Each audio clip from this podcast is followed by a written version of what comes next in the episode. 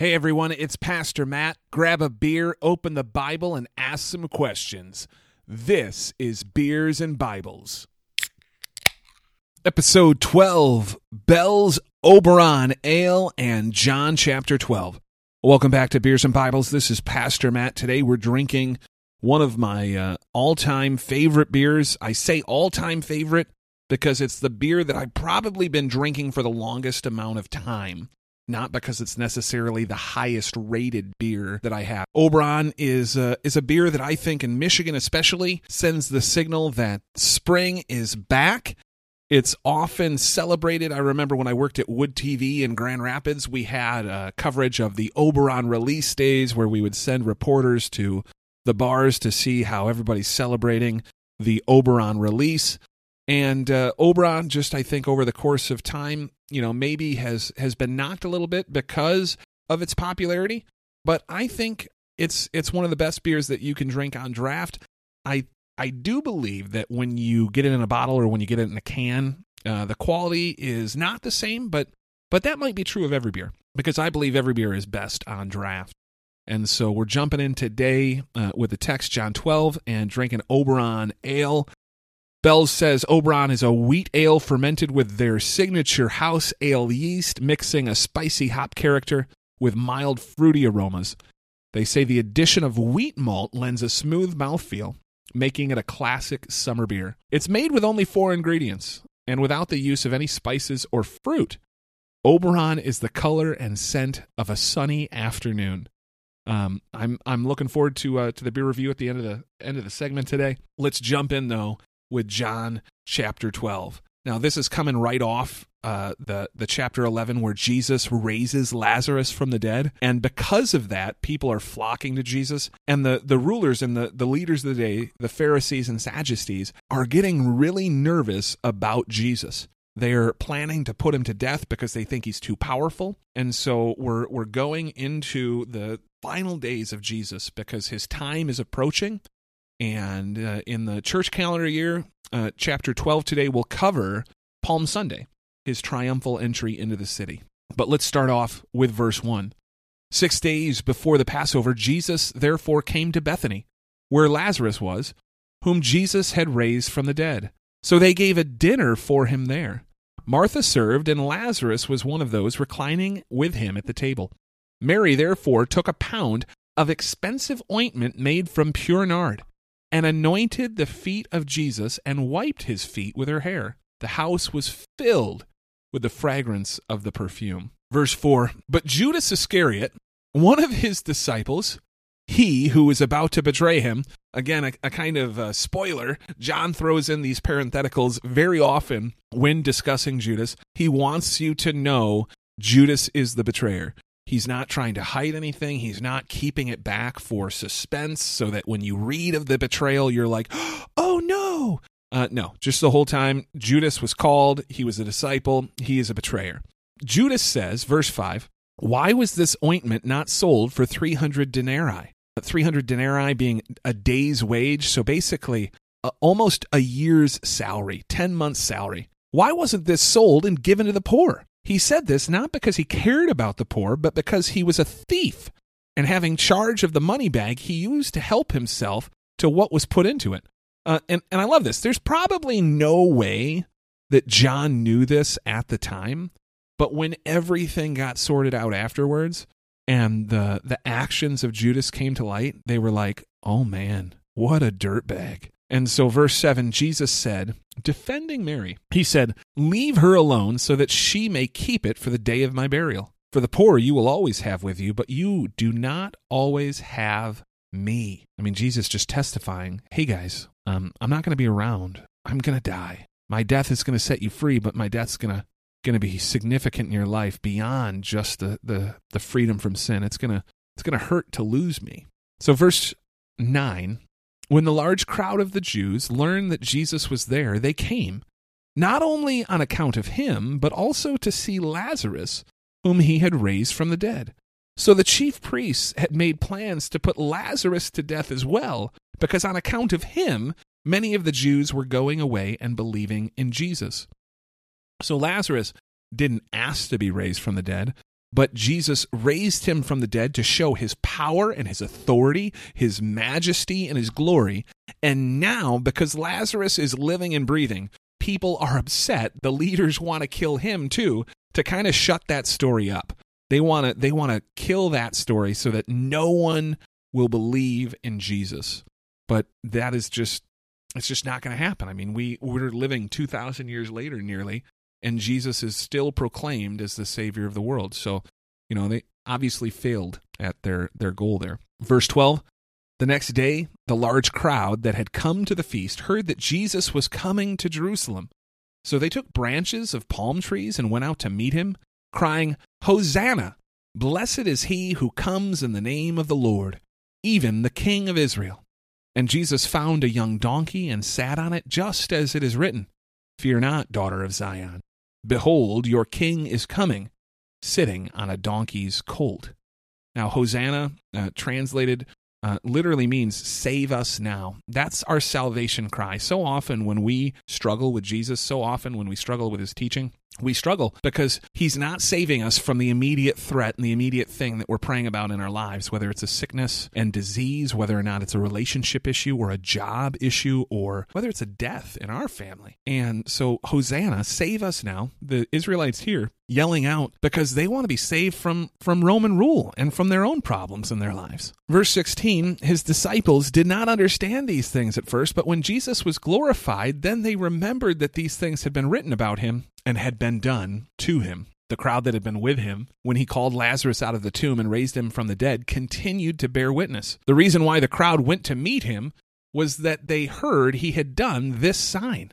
So the Pharisees said to one another, You see that you are gaining nothing? Look, the world has gone after him. They are super concerned, very nervous that Jesus could take away their power and authority, take away their reason for being. And truth be told, he has. Jesus has set us free from the Pharisees of the world, from the people of the world who would seek to put anything else in front of the Word of God. We stand on Christ alone, His work, His salvation given to us as a gift by grace so that none can boast. And then He prepares us and, and prepares works for us that we may go and take part and be blessed again in the doing of those works. In verse 20, now, among those who went up to worship at the feast were some Greeks. So these came to Philip, who was from Bethsaida in Galilee, and asked him, Sir, we wish to see Jesus. Philip went and told Andrew. Andrew and Philip went and told Jesus. Jesus answered them, The hour has come for the Son of Man to be glorified. Truly, truly, I say to you, unless a grain of wheat falls into the earth and dies, it remains alone. But if it dies, it bears much fruit. Whoever loves his life loses it, and whoever hates his life in this world will keep it for eternal life. If anyone serves me, he must follow me, and where I am, there will my servant be also. If anyone serves me, the Father will honor him. Jesus saying that he is going to die, he's going to bear the sins of the world, and that his death's going to give people life. He's going to bear fruit. He's the one that's going to grow into salvation through his death and resurrection. Verse 27 now is my soul troubled, Jesus says. And what shall I say? Father, save me from this hour? But for this purpose I have come to this hour. Father, glorify your name. Then a voice came from heaven saying, I have glorified it, and I will glorify it again. The crowd stood there and heard it, said that it thundered. Others said, An angel has spoken to him. Jesus answered, The voice has come for your sake, not mine. Now is the judgment of this world. Now will the ruler of this world be cast out, and I, when I am lifted up from the earth, will draw all people to myself. John giving us a parenthetical in the next sentence. He said this to show by what kind of death he was going to die. So the crowd answered him, We've heard from the law that the Christ remains forever. How can you say that the Son of Man must be lifted up? Who is the Son of Man? So Jesus said to them, The light is among you for a little while longer. Walk while you have the light, lest darkness overtake you. The one who walks in the darkness does not know where he is going. While you have the light, believe in the light so that you may become sons of light. Now, this is, again, a hard saying from Jesus, basically telling the people, you, you got to do what I'm telling you to do. Be with me, be among me. And so the the people hear Jesus' teaching. And when Jesus had said these things, verse 36, he departed and hid himself from them. Though he had done so many signs before them, they still did not believe him, so that the word spoken by the prophet Isaiah might be fulfilled Lord, who has believed what he has heard from us? And to whom has the arm of the Lord been revealed? Therefore they could not believe. For again Isaiah said, He has blinded their eyes and hardened their heart, lest they see with their eyes and understand with their heart and turn, and I would heal them. Isaiah said these things because he saw his glory and spoke of him. Nevertheless, many, even of the authorities, believed in him, but for fear of the Pharisees, they did not confess it, so that they would not be put out of the synagogue. For they loved the glory that comes from man more than the glory that comes from God. So, who do you put first? So often, I believe I put myself first. Selfishly, I, I choose me before I choose others. I choose me before I choose Jesus. And that's exactly what's going on right here. They were scared to profess Jesus and to claim him as their Savior because it would remove them from the position that they held in the synagogue. May we repent when we seek anything first before Jesus. Verse 44 And Jesus cried out and said, Whoever believes in me believes not in me, but in him who sent me. And whoever sees me sees him who sent me.